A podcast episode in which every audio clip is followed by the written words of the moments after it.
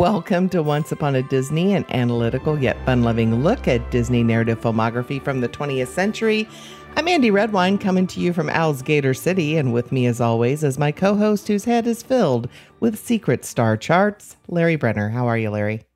I am doing great, Andy. Uh, I am so excited to talk about this movie with you. Yes. Uh, today we are talking about 1986's Flight of the Navigator, which I went to see in the theaters. Oh, you did? And okay. Vividly remember. Like you know, I've seen it once or twice since, but but this movie is like I could play this movie in my head. The beats are so strongly etched into my into my brain. Uh, oh wow! It, I you know I had not seen this movie before, or at least I don't remember it. Or I saw bits and pieces, but I don't. I really do not remember this movie at all. So it was a wonderful, beautiful surprise. Oh, I'm I'm so glad because because I think that means we both like it, which yay, which is always nice, which is always nice. That and, isn't always the case, but today it no, but today it is. Although I have some I have some thoughts that need to be shared, and I'm sure I'm sure you do. But let's get some key facts out of the way first, eh? Please. All right, so. So, Flight of the Navigator was originally pitched directly to Disney, who passed. And the filmmakers worked with an organization called Producers Sales Organization, or PSO, and another group called Viking Film. And Viking Film was in Norway. That's the name Viking Film, right? Makes sense. So while they're making the film, Viking Film declares bankruptcy. And because of the nature of the bankruptcy, or however everything was reorganized, there was a lot of funds accessible in Norway that couldn't be accessed anywhere else in the world. So the decision was made to shoot the exteriors in Fort Lauderdale, but the interiors, most of them were shot in Norway, which meant shipping the physical spaceships from the United States to Europe during the shoot. That is so that is so funny. it's so crazy. We got to so, go to Norway. They only have these interiors in Norway. You can't find them. Well, anywhere. that's you go where the money is, right? Of course, so, of course, but it's just so funny. And ironically, Disney ends up signing up to distribute the movie. Anyway, okay. so this could have been completely done on the back lots at Disney, but no. Um, so I, w- I think that's funny. Yeah. Uh, Flight of the Navigator was one of the first Hollywood films to rely solely on CGI effects. Um, it's it's the first movie to use what's called reflection mapping. And that's a way to create reflections on sort of a chrome surface and make it look sort of realistic as the ship's moving. Uh, the ship's stairs, however, were created using stop action photography some models, a ton of models, and some sleight of hand optical illusions from some fairly tricky carpenters. So you could actually go up the stairs even though there looks like there's nothing underneath. Oh, that's funny. Which and and honestly, you know, the effect has not aged well if you watch it today. Oh, sure. But but at the time it was cool. Well, the going up the stairs does for me. Yeah. I'm like, well, how are they doing that? I mean, I think it's cool. I think it's also a nod to, you know, how Disney was doing filmmaking in the, you know, like during the Poppins era, right? Yeah. Um, let's see. So the computer used was called the Foonly F1. Uh, and it had so little storage space for the art of the movie that once a frame was mapped and printed, right, uh, the data had to be deleted to make way for an, a brand new frame. Oh, that's maddening. That's mm-hmm. wow. Yeah, so you have to get it really right. Yes, that's that's yeah. crazy. Okay, it's super crazy. So, in the mid 1980s, uh, actor comedian Paul Reubens was at the top of his game. So, in 1985, Tim there's a Tim Burton film release called Pee Wee's Big Adventure. You may have heard of it. Uh, of and, and also, Pee Wee's Playhouse was starting its multiple season run. And Paul Reubens agrees to do Flight of the Navigator as the voice of Max but only if he's credited not as Paul Reubens, but as Paul Mall. And that it is that's baffling to me. Why? It is very weird to me that he made this choice, and I don't really have a satisfactory answer as to why this happened.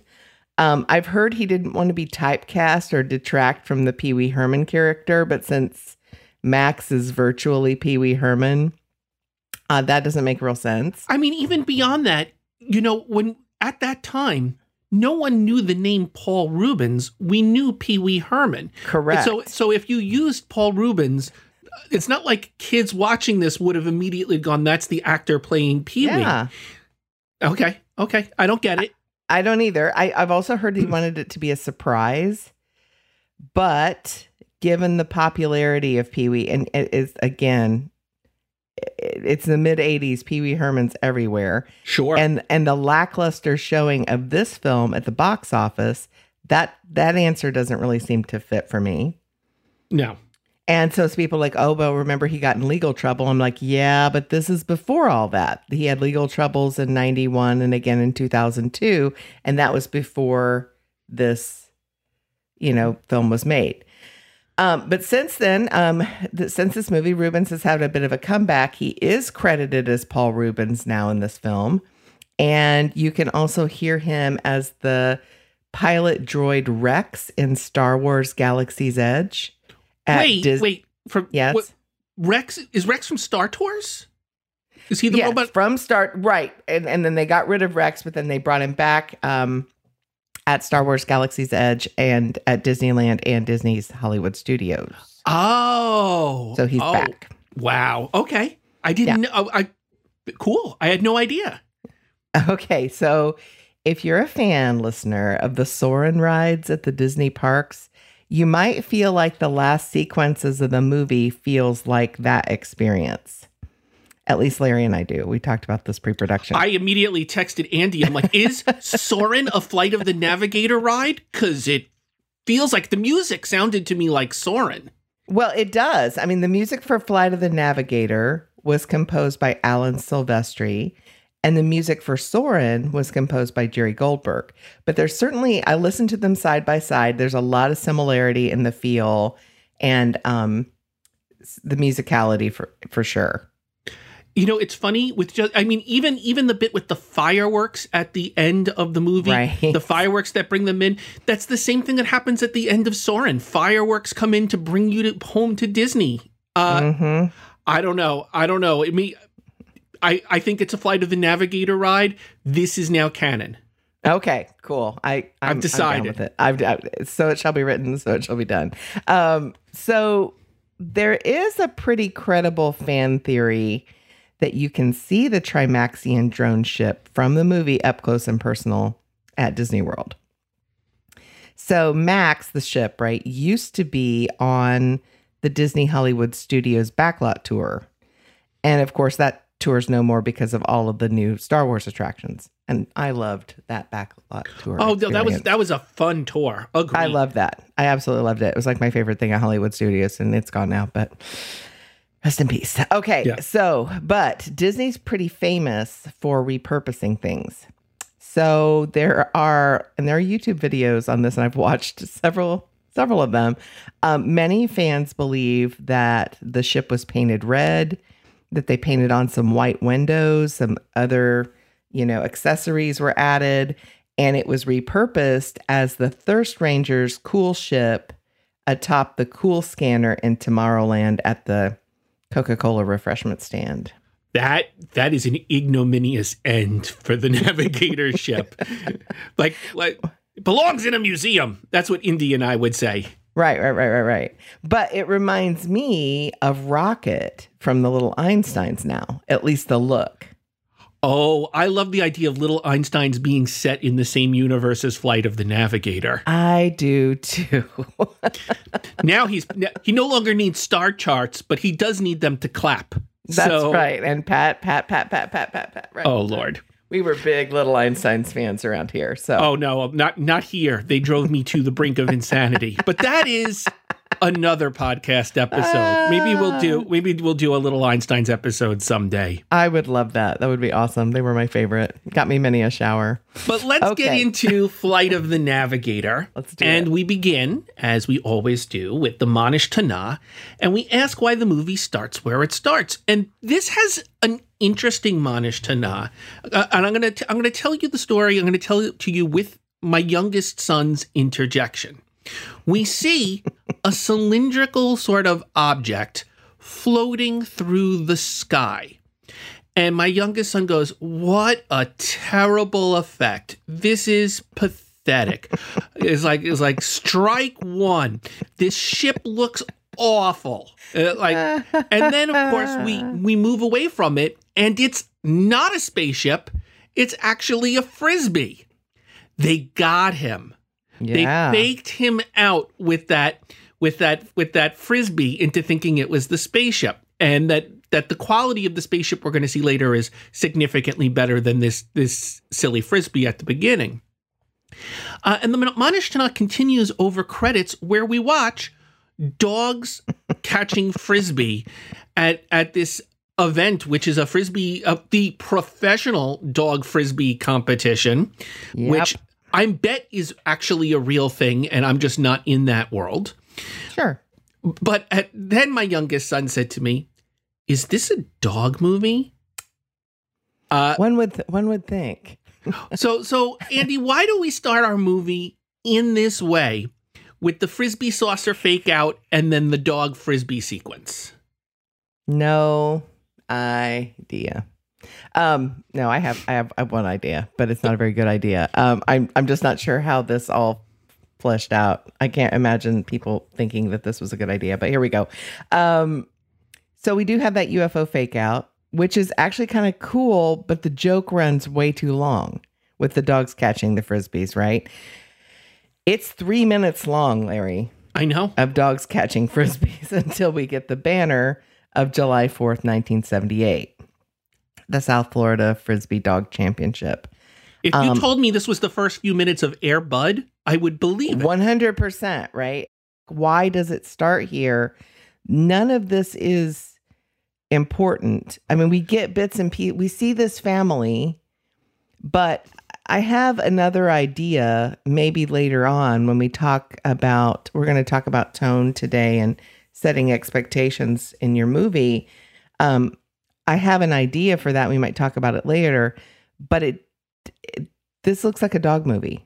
It it absolutely looks like a dog movie, and I I'm going to throw out that this movie feels like not the final version of Flight of the Navigator. Um, in in the sense that I think at a certain point they had footage and they're like, we're just going to use what we've got to, you know, at a certain point the deadline comes up Mhm. and you just have to use what you've got.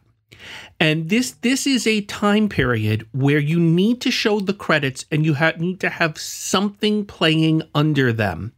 But Right, it can't right. be the rest of the exposition because we're going to need to hear it and pay attention to it and we can't cover the screen with credits as important information is coming coming on. And and ultimately I think it's it's a it's not a great choice, but it was either this or nothing. Uh, right. and yeah uh, it, it's not it's not a strong opening. And I, I had to i really had to encourage my youngest to stick with it for a little bit. I'm like we haven't gotten to the good part. I do like that it continually tries to fake us out into thinking we're about to see the aliens come down uh, Mhm. the, the shadow comes over them and you pointed out that they we we in the audience are like here we go it's an alien movie but it's actually a blimp flying overhead uh, th- this movie this I mean, movie, it's almost like the 1980 or 1950s kind of sci-fi tropes, right? With the Yes. shadow and the the you know the weird frisbee, that you know. So I- it's I- kind of interesting. I think this is all about. This is a kind of movie that knows that it's positioned against other movies in the genre. And I, I think this opening is trying to tell us if you've seen flying saucer movies in the past, we are aware that a lot of the times you can see the flying saucer and you see the string that's holding up the flying saucer, and the effects aren't going to be good. We're going to lampoon this here. We're going to keep lampooning like the things that you've seen before, because then later on down the movie, we're going to blow your mind by giving you you've been referencing this other stuff, and then when you see our flying saucer, it's mm-hmm. going to be amazing. I think that's the mindset. Whether, but I think the execution of it definitely doesn't does makes you wriggle in your seats a little bit, waiting for the movie to get started. Well, and the movie Back to the Future has come out um, since that time. And so it kind of has a Back to the Future opening in a way where we see this stuff that doesn't seem to be, it seems kind of random, you know? Um, but, See, but back to Back the to the Future is showing us the you know it's a time travel movie, and what it does and this is also a time travel movie. Let's just get that out of the way. Right, right, right. Um, what Back to the Future does over the credits, you don't know what you're seeing as Marty's on the skateboard going through Hill Valley. Right. But in fact, every image you're getting in Hill Valley is going to be important because when we travel back to 19 the 1950s, we're going to see how the, the, like the neighborhood changed in the right. intervening 30 years. Right. So everything we're seeing there is going to be referenced later.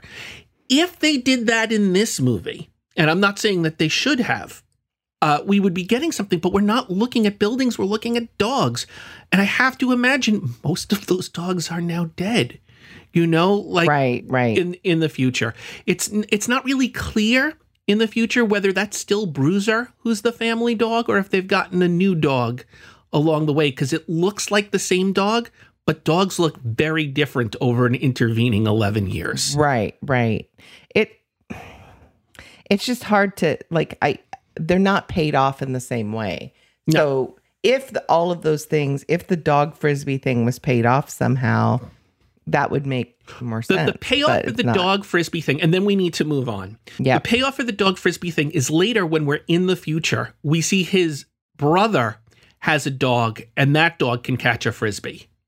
And it, you almost wonder did the brother teach the dog to catch a frisbee because he knew that's what his older brother had always wanted his dog to be able to do but it's a very subtle moment mm-hmm. and and it certainly doesn't need to be foregrounded like this right. no way correct so we get, I'm moving us forward to the exposition. We get a bunch of exposition. We are in the 1970s. We see that David, you know, he's he's a young man. There's a girl that he has a crush on, as Andy mentioned.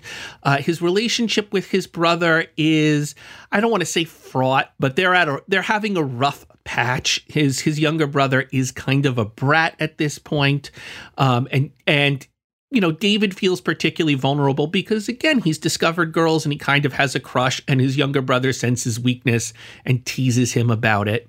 Mm-hmm. We get a great scene between dad uh, and and David, where dad, you know, like gives him some advice about what you do when you like a girl.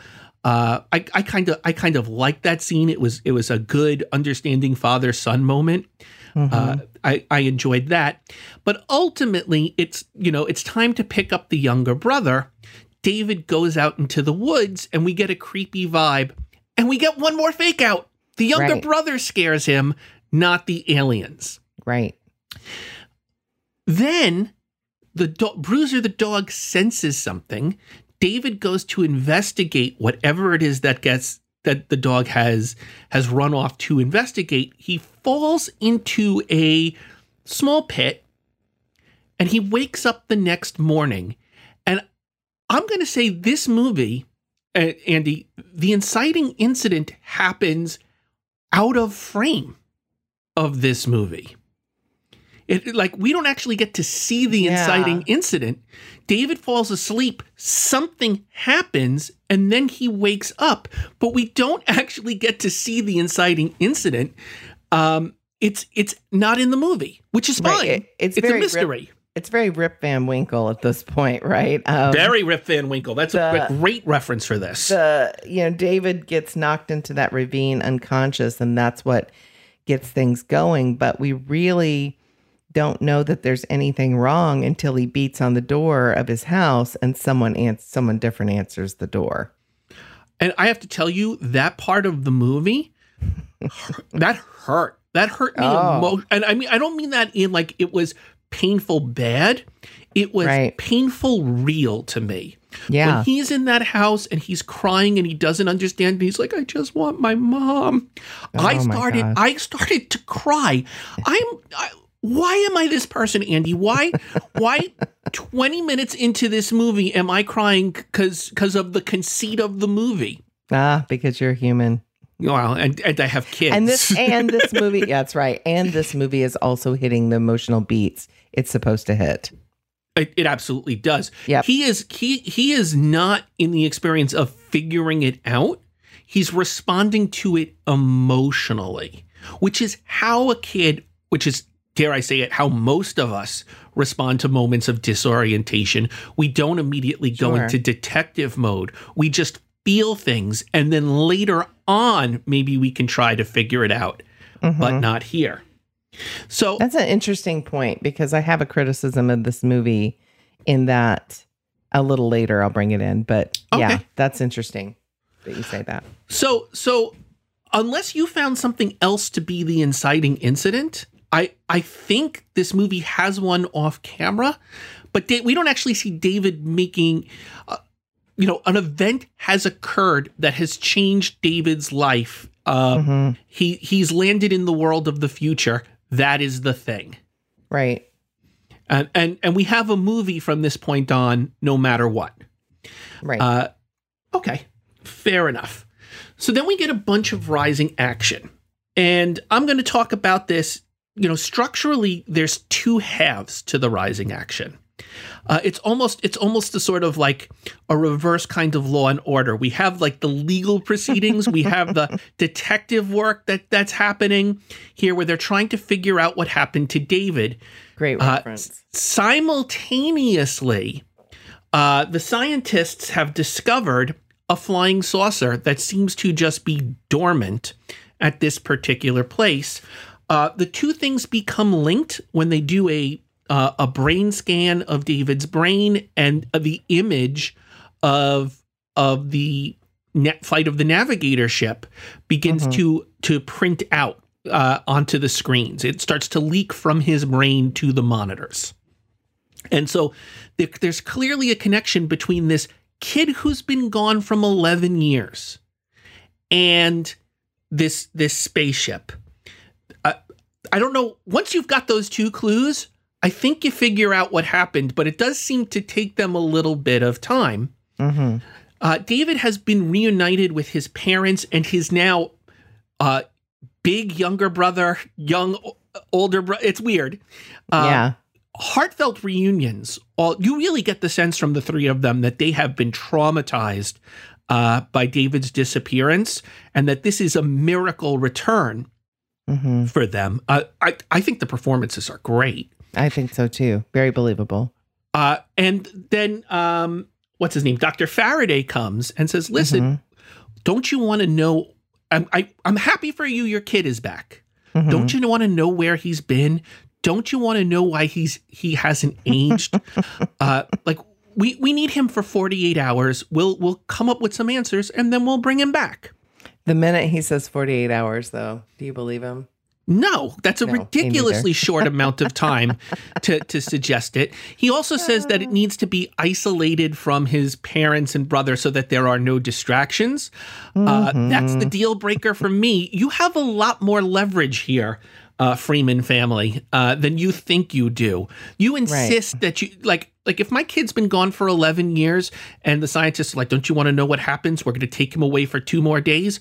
Nope. Not one more minute, right? Not one more minute. Not not one more second. This kid goes to the bathroom with a buddy from the rest of his life. That's that's how I would feel. At- right, right. Whether that's healthy or not, probably not. but doc, Dr. Freeman take takes him there, hooks him up, uh, and it's clear David's brain has more information than David has. That David's Mhm. gone to another planet. Uh, that that's why he's been gone for eight years, and uh, that's that's information. And then the scientist says forty eight hours isn't going to be enough. We're going to keep him for longer And we but- all knew that. We all i mean i mean you know Anyway. anyway so so david makes friends with uh sarah jessica parker uh i don't remember her name carolyn carolyn Carolyn. Carolyn And Ca- McAdams. yep. and carolyn has like a robot uh carolyn is sort of like the intern at nasa who who gets to meet like the top secret people that are being hidden from the world i don't i nasa has some security issues Clearly. I I I I I could spend a whole I could spend a whole hour talking about the ways in which NASA's security issues in this movie put us put us at risk. Definitely compromised, right? Um, Carolyn lets slip to David that David is not going home. David mm-hmm. says, "Help me escape," and Carolyn does and should be charged with treason. Uh, she's right. she's right, but this is treason. Once you start smuggling people out of government facilities, you are a traitor. and she in that in that future will be going to jail for a long time. Right. Um, David escapes to the ship the ship opens up and lets David in, which is uh, the midpoint of the movie. Which is the midpoint of the movie, and and you could argue this is the inciting incident. I don't think it is, no. but it's where we get to the fun part of the movie, which is David on the ship. Mm-hmm. Uh, David meets Max, which is the autopilot. Uh, and Max is like, "Hey, what do you want to do?" I want Max wants to get back to his home planet, but David's got the star charts in his brain. David just wants to go home to his family. Uh, there's also a bunch of weirdo aliens. Uh, the the island of misfit Muppets uh, are on this sh- ship. But ultimately, we have a kind of weird sequence in which it's just the journey home. There's some comics now. Now the movie gets a little lighter in tone. It gets a little fun. There aren't really complications. The scientists want to get David and Max back, and David just wants to go home. And now we're getting towards the end of the movie, and I what what is the climax of this movie andy? What would you what would you point out as the climax? Well i think when max accepts the risk of being vaporized right and our our david sorry david accepts the risk of being vaporized and he asks max to return him to 1978 but he he finally says yeah i'm willing i'm willing to do that I, I think it's actually sooner than that. Oh, okay. So I think the climax is David and Max are trying to get to David's home, but he can't. He, he got all the way to the city, but like he's from above. How does he find the house? And his younger brother has ah. to has to come. Like the scientists are there, and they have to like not let the scientists know that they're bringing the ship in. And his brother has the fireworks, and he right, sets off right, the right. fireworks from the roof. That is the climax. David comes down, realizes that the second he gets off this ship, they're just going to bring him back to na- like it was right, really right. naive to think he could get back to mom and dad and mom and dad would be able to protect him from the government. It's a fool's it, errand, right? It wasn't going to solve anything. And I think I think that's the climactic moment. Um and and ultimately like that that extended bit is the climax leading to the decision that David makes which is I just have to go back in time even though I might die and you just got to drop me off then we uh, there's no going back to a normal life from here on in mm-hmm. uh, which is an interesting climax because I don't think the movie has been leading us to that decision necessarily I, I don't I don't think the movie has been asking the question will David make the decision to travel back in time? Da- David asked Max, Can you do it? And Max says, No, if you do it, you'll probably die. Some aliens can do it. Uh, I, I took a look at you, thought you would die. It's not an option. So it's not the dramatic question of the movie whether he's going to make this choice or not. Mm-hmm. And yet he makes it. And, and we yeah, could, the we, dramatic question of the movie. I mean, it's kind of a, another. We get another false uh, another fake out, right? The dramatic question of the movie is can he get back to his family? And at least in that third act. And then he does, but then it doesn't work. Right. So we expect that to be, I, I kind of expected that to be the end of the movie, right? Yes. Agreed. Um, and so then David does travel back in time. Uh, he wakes up in in the chasm that he had been previously in. He goes home and and uh, it's still that previous evening. Uh, the the family has not missed him. They go out to do fireworks. I think we're supposed to wonder: was it all a dream? this whole movie, but it wasn't a dream. The the cute little pink alien that David became good friends with on the ship is in, in his backpack. backpack Right. um, and in, invariably infects humanity with some unknown form of disease causing a, a, a plague of zombies. No, that doesn't happen in this movie. Not in this movie, but um, uh, no, there is an emotional climax of seeing his family again, also there. Um, but everything's back to normal, or is it? Right? Well, and David says to his younger brother that, you know, his younger brother apologizes for scaring him in the woods. And David says to him, It's okay. I love you.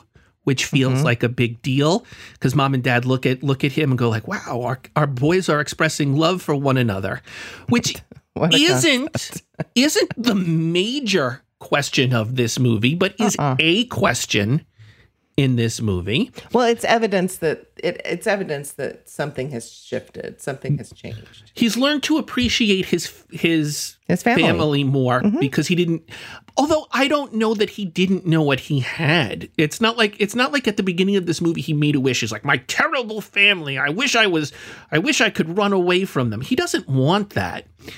Um yeah, I, but we can I think we can get into that maybe a little bit later. That there's is a- the plot. There's a line at the beginning where he says, "I don't know what I want out of life anymore." He's talking to his dog, right? And I think I think the answer is I have I already have what I need, right? I, I I guess, but he, I, I mean, he's twelve.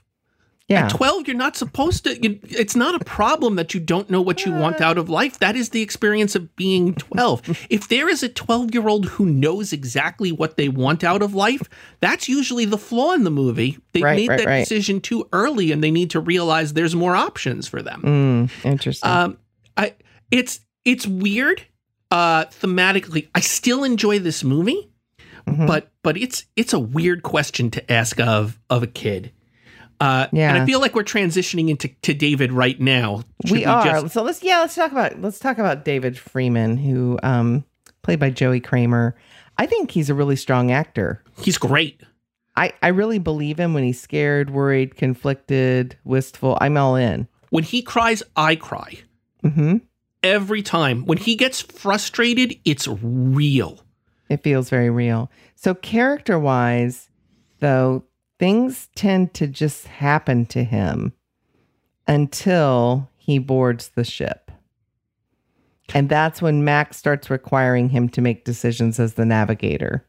Right. And that's when I think the story gets a lot better. Uh, it's it's definitely what we signed up to watch. You know, Mhm. this is a Disney movie. Generally speaking, Disney movies don't don't lead you into the the aftermath of psychological trauma uh, and tend to focus on the fun part. You're a kid and you're flying a spaceship. Right. Uh, I I would agree with you on that. That's when the movie starts to become fun. I mean, it is a psycho. I mean, it's a family-friendly psychological thriller on the front half for Yes. sure. Yeah, it it definitely is. For me though, the question for David really is not about his personality, but it's this. A traumatic event has happened to David that he does not know how to process. hmm Um and and how do you move forward when you don't understand like you've got this gap in your memory you don't understand everyone else has moved forward but you're still the same Right. this movie is not actually this movie pretends to be interested in exploring that Uh-huh. but it isn't it just wants it's all of this is to just get us to a place where a kid is flying a spaceship it isn't actually about that and and if i was going to really critique this movie i would say i would say stay in the psychological parts of it the fu- the fun is that we need to get to the fun faster right. that is for sure. But like once he gets on the spaceship, all the questions we've been asking about David have been dropped. Now it's Correct. just can he get home to his parents? Right. Yeah, it's a you know, it's can he escape? Can he get home to his parents? Those are Yep. the Yeah. And I think can he get back in time too? I mean, there's a there is this kind of feeling that he doesn't fit in the 80s and we get that oh, he doesn't know the toys, he doesn't know the songs, he doesn't know the uh, But- the but- words people are using. So And this is where thematically the movie lets me down. Because the way to deal with trauma is to go forward. There is Mhm. no going back to pre trauma. You can't undo it. You just have to find a way to move forward. And Mhm. so when, when Max rules out time travel and says, no, you'll die, uh, you'll be vaporized, probably. Um, that for me answers the question we can't go back in time. Uh, and truthfully, I don't even understand how you could go back in time. It's Well, a I mean- spaceship. It, I understand why it's only been a few days for him. There's a whole thing with light years and traveling at the speed of light. Mhm. But there, this movie postulates that the Superman like spiral around the sun of the Earth a few times. You can go back in time. Is is just standard space travel. That space and time travel, like if you can if you can solve one, you can solve the other. It's backwards, right? Yeah. Yeah. Well, let's talk about Max a little bit. Paul Reubens. Uh, we. It's interesting how he goes from sort of ominous to this crazy fun after he downloads a uh, David's brain. Yes. Um, and I'm not sure. So I don't know.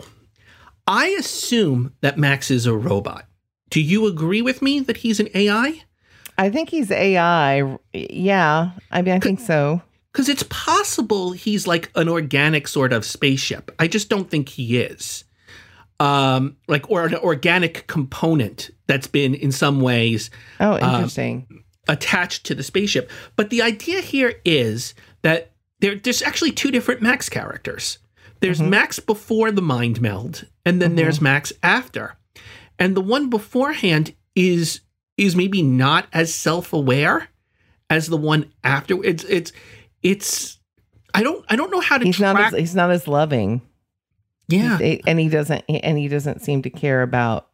He cares about David more instead after- of just treating the- him. Yeah, yeah. Instead of just treating him like a vessel. hmm but I don't understand what Max's journey actually is. So you could you could do with Max. He's like, listen, I've been corrupted by your brainwaves. Now I need to purge what what I've absorbed from you and go back to my state. And that would sort of that would sort of mirror what's going on with David. David's been in Max put stuff into David. And now, oh, how the tables have turned. hmm Um, David has put stuff into Max, and how Yeah. do you like it? How do you like it when someone experiments on you, Max? And maybe Max could have an arc that, like, hey, maybe it's not okay the thing that I've been doing with with these aliens. Uh, yeah, I mean, I, th- I think that that's something that's missing from this piece. I mean, on the, but it is that interesting. Like I'm downloading, you know, things into you, and now you're downloading things into me, right? yeah. Uh, it, Max, and also we have different arc. we have different language now. I think, um, and different ideas about AI now than we probably did in 1986. it, it basically comes down to this Max builds a relationship with David, they Mhm. become friends. Yes. But I don't actually get that Max has an arc. I don't get that Max's journey has been changed by his interactions with David. I, I don't I don't know but what he's not going to stop with the alien stuff. He's going to just yeah. yeah, there, there Yeah. needs to be there needs to be some line. Some something that indicates that Max is forever changed by his interactions with David. And, and this movie just well, you don't get that from See You Later Navigator. I, I his language he's he's more affectionate but what is he going to do with his his existence No, no. but that's what i'm saying Yeah, he's right, going right, to right, he's going to keep up he's going to keep abducting uh people from other planets that's his prime directive Mm. um and and that can't be right that oh, can't that's a good like good point. you Good have point. to change your behavior hmm you know han solo is forever changed by meeting luke skywalker Right. You know, he tries to go back to being his old self and he can't. He cares now. Max need and because we're going to stay on David, maybe maybe there is a change to Max. I just don't know what it is. I just don't know what it is. Yeah, we don't get to stay with Max long enough Yeah. for that, I don't think. Okay, so Dr. Louis Faraday, Howard Hesseman. Uh, I Um, thought he was great in this. oh, I think he's the typical government bureaucrat. He's, I mean, at least that trope, right? He's he's irritating, he's condescending. I think there's perfect casting here. I do wonder a little bit about the plot holes with NASA, as we've mentioned. Like, but but then I wonder, like, would they really just treat this alien spaceship in this way? right? Would like chain it to you know concrete blocks or whatever? I, But- I'm with you. But uh, believability aside, like his performance completely sells it. I, I, he is the antagonist of this movie. Oh, 100%. Yeah. But I don't consider him to be a malevolent antagonist. He's he's he doesn't have David's best interests at heart. no, he wants to know what he wants to know and and you know, David's sort of he's going to treat him well ish, right? But he's not going to care about his emotional needs. I think to myself, if I was the president of the United States Mhm. and uh where, where we've discovered an alien spaceship and a kid who was abducted, do I do like like I'm a good person, Andy. Mhm. I don't think though that I let that kid go back to school as if nothing happened and keep my hands off. Um, you, do you know what I mean? And I Right, don't, I don't right. think if he escapes that I go like, eh, what are you gonna do? Everything Right. that that Doctor Doctor Faraday does is the right is the thing his job requires him to do. And Right. frankly, if he doesn't do these things, he should be fired Right. this is what you do if a kid's been abducted by aliens. Uh, the the thing that you know he does that that's wrong is he should give the parents a choice. He says, "Listen, we're gonna we're gonna take your kid away. Mhm. You can come with, or you can stay out of it. Your Right. choice." Eh, but I mean, he could do that, but but that's not that's not. Well, and that would be a more interesting movie, wouldn't it? If if the parents go with him and then he decides to leave them because everything's so creepy and then he tries to get back to them, right? Because he realizes he misses them and needs them. And then realizes that it's never going to be the same. I mean, that could be interesting. a really sinister villain would Mm-hmm. capture his parents and his ki- and his brother and say, "Look, David, you got Yeah. back. We got your family. What are you going to do?" Yeah, it'd be more ET kind of. Yeah. but that's not this character. I don't, and I'm not saying Mm-hmm. I want to see that. Although that would give us a climax that was a little more action adventure If Mhm, that mhm. that's not this movie, but it No. would. Um, I I thought he was playing a real adult person in an extraordinary circumstance, and while I didn't necessarily agree with his decisions, I probably would have made the same ones. So so what yeah. are you going to I do? mean, it's, the, not- it's the adult, what the adult would do, right? yeah. I, I don't know if you I mean, and who knows? that you Uh, hate Yeah, him. there's a spaceship. I mean, could be the whole planet could be at risk, right? The stakes are just too high to be super nice. Right. I appreciate it. It's a complicated it's a complicated portrayal on a movie that does not rest on this character, Right. but it's nuanced. And the performance is nuanced. He does he actually likes David and he tries to relate to him. Right. Uh, Jeff Freeman. Uh, I think uh, David's little brother, played by Matt Adler. There's this really sweet moment between 16 year old Jeff and 12 year old David, where Jeff confesses how bad he felt and how he blamed himself for losing him. Yeah, they've all been through a trauma. And Yeah. Jeff most of all because Jeff, I mean Jeff doesn't go this far. But Jeff must have spent the rest of his life wondering if when he scared his brother, did he do something that set off the chain reaction Right. that his that, that caused his brother to disappear.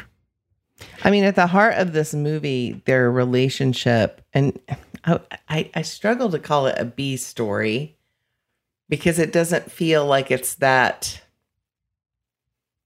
uh, defined. But at the heart of the movie, their relationship really does get repaired. Even though it's sort of one sided, we do get to see Jeff talking about how he feels. I wonder if this movie would be a better movie if it was about if it shifted to a Jeff and David buddy movie in the middle part. That Jeff and David are both on this spaceship now. If there, or if there was a sequence where teenage Jeff does go on on the spaceship with his brother and they're facing the climax together as brothers. Interesting. they, they've been separated for so long in this movie. Uh, I, I just wonder I wonder if what we actually want here is two brothers in an extraordinary circumstance having trying to redefine the roles in their relationship now that one is is technically older than the other now that the younger brother is technically older than than the older brother. Yeah. Uh, I think I, thema- I think thematically that's a different movie but yeah I, I I think we want I want more out of that relationship and and maybe it's because the ending is somewhat unsatisfying Yes, agreed. And the movie ends on the idea of their re- the relationship being repaired, which mm-hmm. is an idea in this movie, but not the main idea of this movie. Right. So Bill and Helen Freeman, um, they start out as sort of typical waspy parents, right? Um, and and they really get to shine when their son is found. Um, I think in the middle of the movie, um, I guess it's probably somewhere in the front half um, I think that's when the writing is at its best for them. Yeah, I think it's when they have more to work with. Yeah, I, because because the miracle has happened. Mm-hmm. Um, part of me would want to see uh, if if we were if we were inclined to do it, if we were inclined to spend more time with mom and dad, that eleven years, that eight years in the future, mom and dad have gotten a divorce and the reason that they've gotten a divorce is the trauma of losing a child oh, made oh, wow. it impossible for them to stay together. Yeah. And that when David comes back, they're also back in each other's lives again. And like like we we I, I wonder if like that would be again, if we were in a movie that was going to spend more time with them, like that reunion, what do you mean mom and dad aren't married anymore? Well, when I we, when I last saw them, they were they were kissing and getting ready to go out on the boat. Right. Um, what do you mean it's all my fault that mom and dad aren't together anymore? Like, like it's another way of exploring. Yeah, the, it's. I mean, it's, it's another way to raise the stakes, right? Yeah. Can can this family be healed? Right. Um. Yeah. Uh. It, it's a. It's an opportunity. It's just there's so much you could do with this story that the movie can't contain it. It can't yeah. contain it and also get to the fun place that it wants to be. Right. Because ultimately it wants to be with David flying that ship. Yeah. Yeah. Uh, Carolyn McAdams, Sarah Jessica Parker. We get to see her here. Um, one of her first earliest her earliest performances. Um, she's the hero of this movie. So well, without her, you don't well, think so? You think she's I mean, a traitor? I well, I mean, hero. she does a 12 year old boy who has been abducted by aliens and is being kept by NASA in a secret place, do you at age 20 think that boy has the right to make his own decisions about where he is? I'm going to sneak him out of a military base just on his own? Uh, like that's that's really that's really not great. she's no, right. I mean, yeah, she's maybe. right. Her instincts are right, right? Because he should not be there. Um, but but but I just want to say well, that any 20 year old interns working for NASA in their top security division follow protocol. But she's the only government employee really with a heart. And again, I don't think anybody sees this as, you know, a manual for how to work at NASA. do, do you want to know? Do you want to know the secret about Carolyn? Sure. This is this is this is. I don't know that this is canon, but I think it is. Carolyn is going to be David's true love. When if David had stayed in the timeline, they would both be 20 in the 1980s. She has that line to, with him at the end when she's about to go. She goes like, "You'd be really cute if you were older." And I think mm. the hmm. movie is setting up that had David stayed in the timeline and aged, the two of them would now be together. So why isn't she Jennifer Bradley? Well, because the person you have a crush on at twelve is not necessarily the person that you're supposed. You're you're allowed to have some crushes along the way. I, ah, okay, all right. I I I think the idea is that like in, in if we were to continue in the mainstream timeline that w- mm-hmm. that the David has been replaced, he's going to see her again. They're yeah, going to be the same be age, and mm. they're going to end up together. Ah, that's that would that's good. You can tell me I'm wrong because No, I mean, I, don't think know. it's I think it's an interesting look at it. It's not something I considered while I was watching it. it's the one line she says about how cute he would be. no. She senses that like like he could be but see, my that kind of gave me a little bit of a creep vibe, actually. Well, because it's not appropriate at a, this age. right, But, right. but when she's saying it, she's not like trying to seduce him. It's just a shame. It's, what she's saying is, it's a shame you're not my age.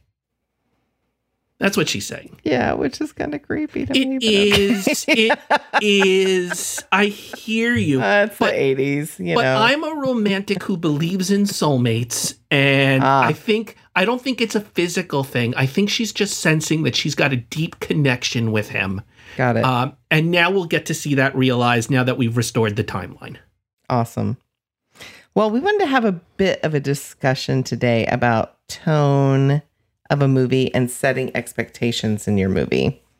So, do you want to start? So, all right. So, listeners, I've said this. I've said this to Andy in pre-production. the The puzzle of this movie for me, in the unraveling it, is that there are two separate movies fighting each other to be the one movie. There's sort of like a Highlander thing going on here. There can only be one movie.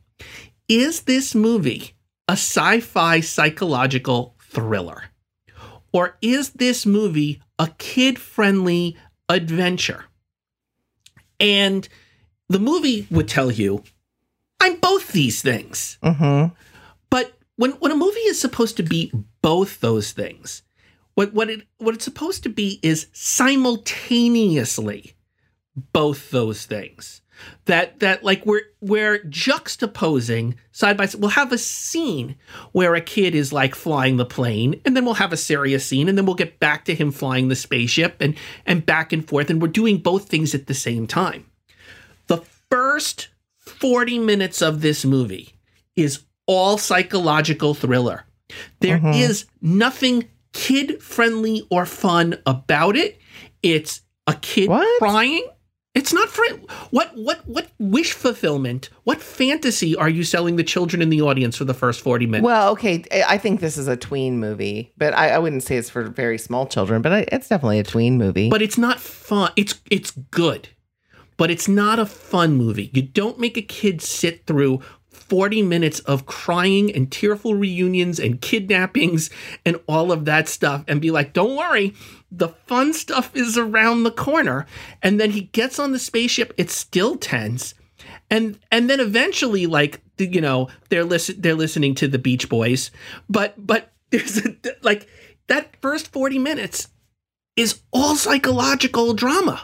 Right. I mean, I, but I think it's tempered psychological drama. I mean, I, I, I don't think it's like his life isn't in danger. I mean, he's not His emotional well-being is in danger. He's scared. right. But the first 40 but- minutes, he gets separated from his parents not once but twice. He just wants to go home. It's there, what's the fun part?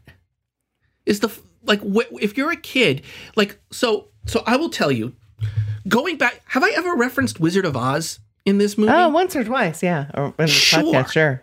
I want you to imagine a Wizard of Oz in which Dorothy spends the first 40 minutes of Oz crying that she wants to go home and doesn't go on the journey and meets the scarecrow. That she has deep counseling sessions with the munchkins. That, like, Glinda tells her, you know, we need to open up your brain and figure out how you killed the Wicked Witch of the East because there are more witches we're throwing your way, Dorothy. Like, and we never get her to the scarecrow until like an hour into the movie. And then, then we get our first song. We're off to see the wizard. It's just so long in this sad place. Well, so my question to you is: Is it an? Is it because of? Is it because of the speed of this film? I mean, do we need to get all of that? Because I think we need to get him on the ship We ab- before the midpoint. I think we should get it if we got him on the ship at the midpoint, like or, or at the at the end of Act One. I think we'd be in better shape. Like I, I don't think that being scared or traumatized is necessarily a bad thing for the movie. And I think It's not a tween, I think tweens actually need this kind of these kinds of stories. But I think I think you're right in that and I don't know if it's just a film that hasn't aged well because of story. I'm not really sure. We would definitely not make the movie like this now. We'd get them there by the end of Act One. If you take a look at the trailer for this movie, Mhm. you will see that when they advertise this movie, like at the first, they're doing like a little bit of close encounters, but by the second half of the trailer, they're showing us all the fun stuff. They're showing uh, flying the ship, they're showing the cool little weird puppets, aliens in the ship. That's the fantasy part. That's the part that's for kids. I'm empowered and I'm having an adventure. Right. He doesn't have, I guess this is what I'm saying. The first 45 minutes of this movie, he is having a series of traumatic events and doesn't start the adventure until about an hour into the movie. And that's when the movie becomes fun and for kids. So they've set the expectation that this is a fun movie, it, even through the It's a trailer, Disney right? movie. It's not Touchstone, right? Mhm, This is a. Disney. It's it's been released as a Disney movie, and it's a and if you if you're gonna go with the blurb about this, like the the, Right. the log line is a kid is the navigator of an alien. It's called Flight of the Navigator. Right, It's right, not right. called Isolation of the Abductee. Which, Right. which is what the movie. When is he going to become the navigator? Right. So It's just interesting to me. So here's a th- here's a thought uh, of a fix. Um, so again, you've got all this time that they've spent with dogs catching frisbees, right? And I know we beat that to death at the beginning, but I think if you're going to make that choice, and why not set up a story, almost like a small story in the Ma Nishtana and the exposition that tells us of something where something is captive and held captive and then, you know, is really something else and then give David a real win. So that when this thing does happen and he gets hit within the ravine, right? Um, and his head gets hit, that we know that David's gonna have a win here. Almost a just a precursor to the rest of the film. And and my fix would be this should be two separate movies. Two separate successful movies. You could just do a movie that's about a kid who was abducted and returned. And that's all the there's so much rich drama to be mined from that in, mm-hmm. in him establishing new relationships with his family, in adjusting to the new time period, that you never need to get him aboard that spaceship again until maybe the very end of the movie if you decide to go that way. And you could make a second movie, which is about what if a kid gets abducted by a spaceship and immediately becomes the navigator of that spaceship. And that would be a fun you- there what you don't have to put every idea in Mhm. your movie. This could be two separate movies, one movie for kids, one movie for older kids and families. right. I I think I would prefer to see that. I actually like the psychological thriller movie Mhm. here more than I like the action adventure part where they're on the spaceship. It just feels so real to me. I, I didn't want to stop spending time in that space. I found it fascinating. Well, he wants to. I, I think both. I think he, again, it feels like things are happening to David until to me until he goes on that spaceship, and then he learns some things from Max, um, and he learns that he's he's in charge, that he has agency.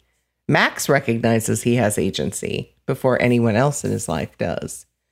So I think that's the. I don't know. I, I hear what you're saying, though. I hear what you're saying. it's it's just it's it's it's just weird to me. I I also need to talk about uh, I, I if you'll indulge me. Sure. This ending is a cop out. Um, they set up a problem, and the solution. So, in a time travel movie, the idea that the solution is that you just go back in time and nothing ever happened is just a cheat. It's it's just you can't go backwards.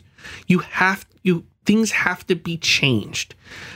Uh and and I don't I don't know what there's no reason like there's no reason for David to think that his only options are go back in time or or he could have decided take me to your home planet he could have decided let's abduct my parents and we'll all go flying to another planet there are a lot of choices here uh, we get to a place where a 12 year old in a movie says I would rather risk death than confront my problems in the here and now. Uh, and for me, that is not a that's that's the worst possible response to a trauma.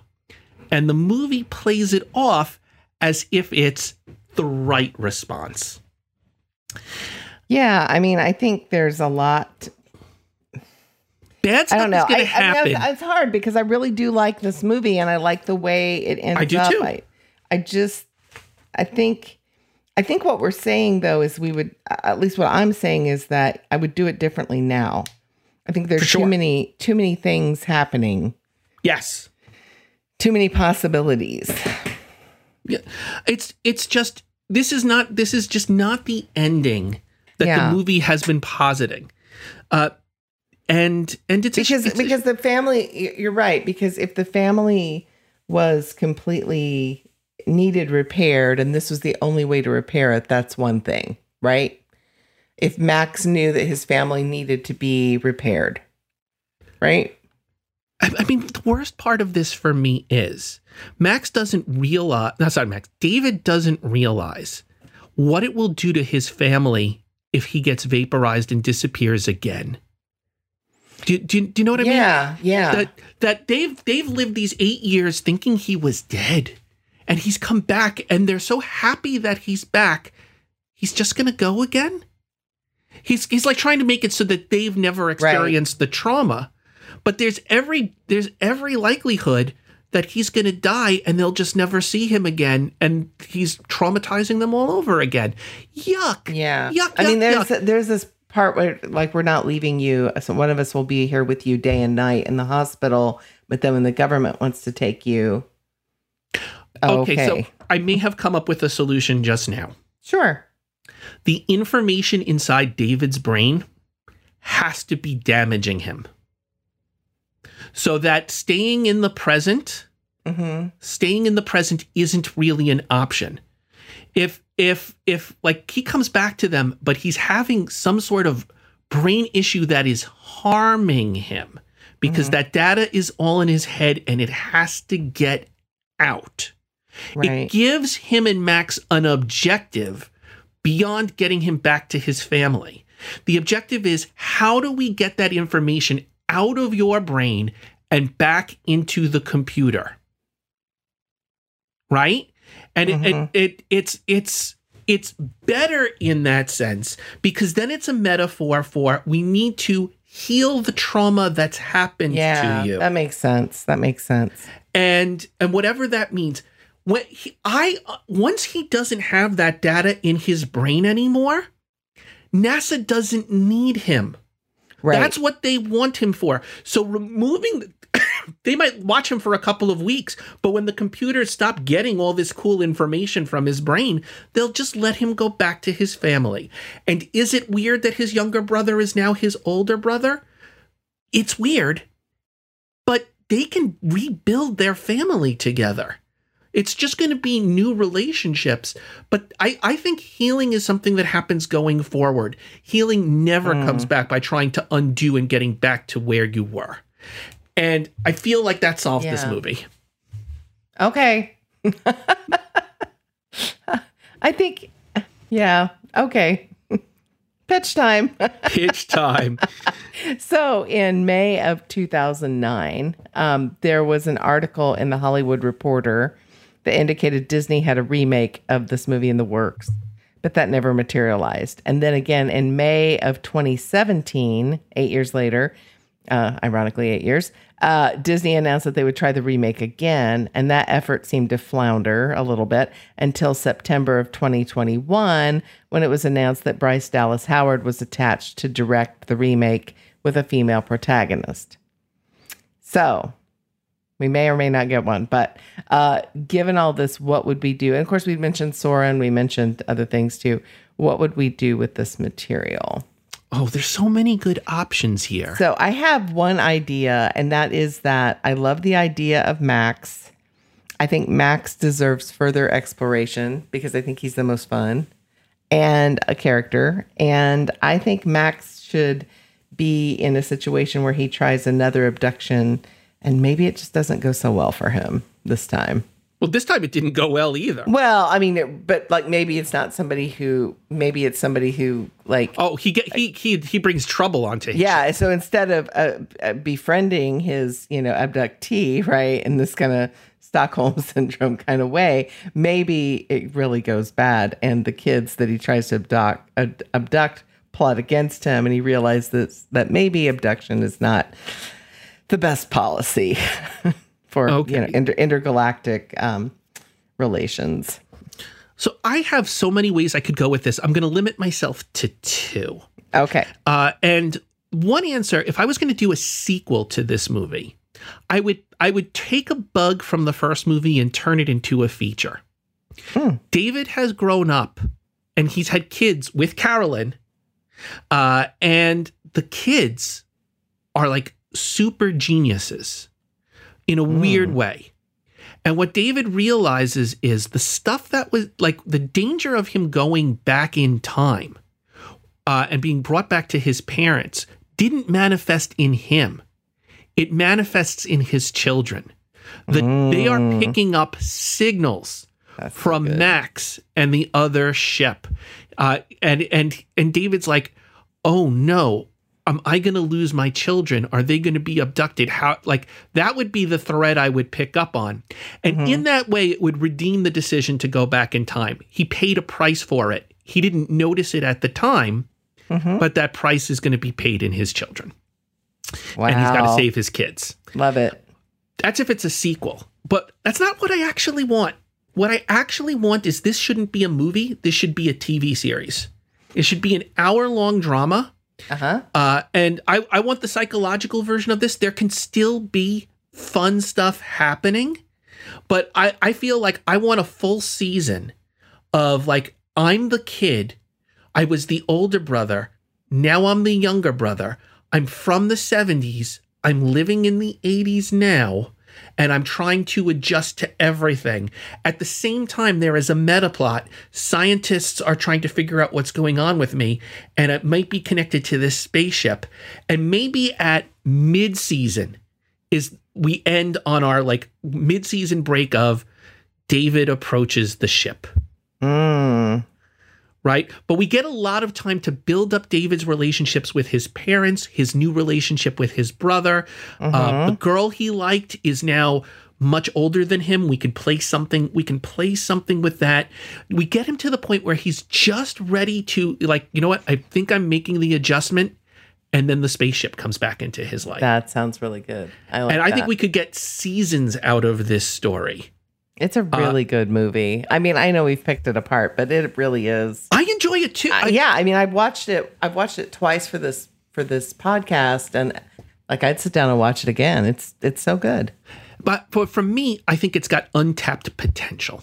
Mm. I think there's the possibility for it to be so much more than it is. Ah, good deal. Well, what Yes. movie are we tackling next week? Next week, we are tackling at the request of a particular of a particular listener. We are tackling Pollyanna. Yay! Another Hayley Mills movie. Oh, I'm very excited, but only Hayley Mills. Hayley Mills is not in this, just Hayley Mills. Oh, hey, did you know that uh, Pollyanna is Paul Reubens' favorite movie? I did not know that. I Did learned you- that today. Uh, so I found out, you know, I've always described myself to people as I'm a Pollyanna. You know, like I'm always a look on. You might not know this from this podcast. I'm very different in real life. Uh, my grandmother, my grandmother, who um, who passed. Uh, today was actually her birthday um, as we're recording this. Uh, she always described herself as a Pollyanna too, and I never, I never knew that that was something we both used to describe ourselves. So Oh, I'm excited to cool. tackle this next week. Very, very cool. Well, if you like what you're hearing, will you do us a favor and share this podcast with another Disney or classic movie fan? You can also check out our Once Upon a Disney Facebook page, which is probably the best way to find us. Best you way. can tweet us at Andy Redwine or at Larry Brenner6, or you can drop us a line in our mailbag at once upon a Disney podcast at gmail.com. So until next time, friends, see you real soon. Compliance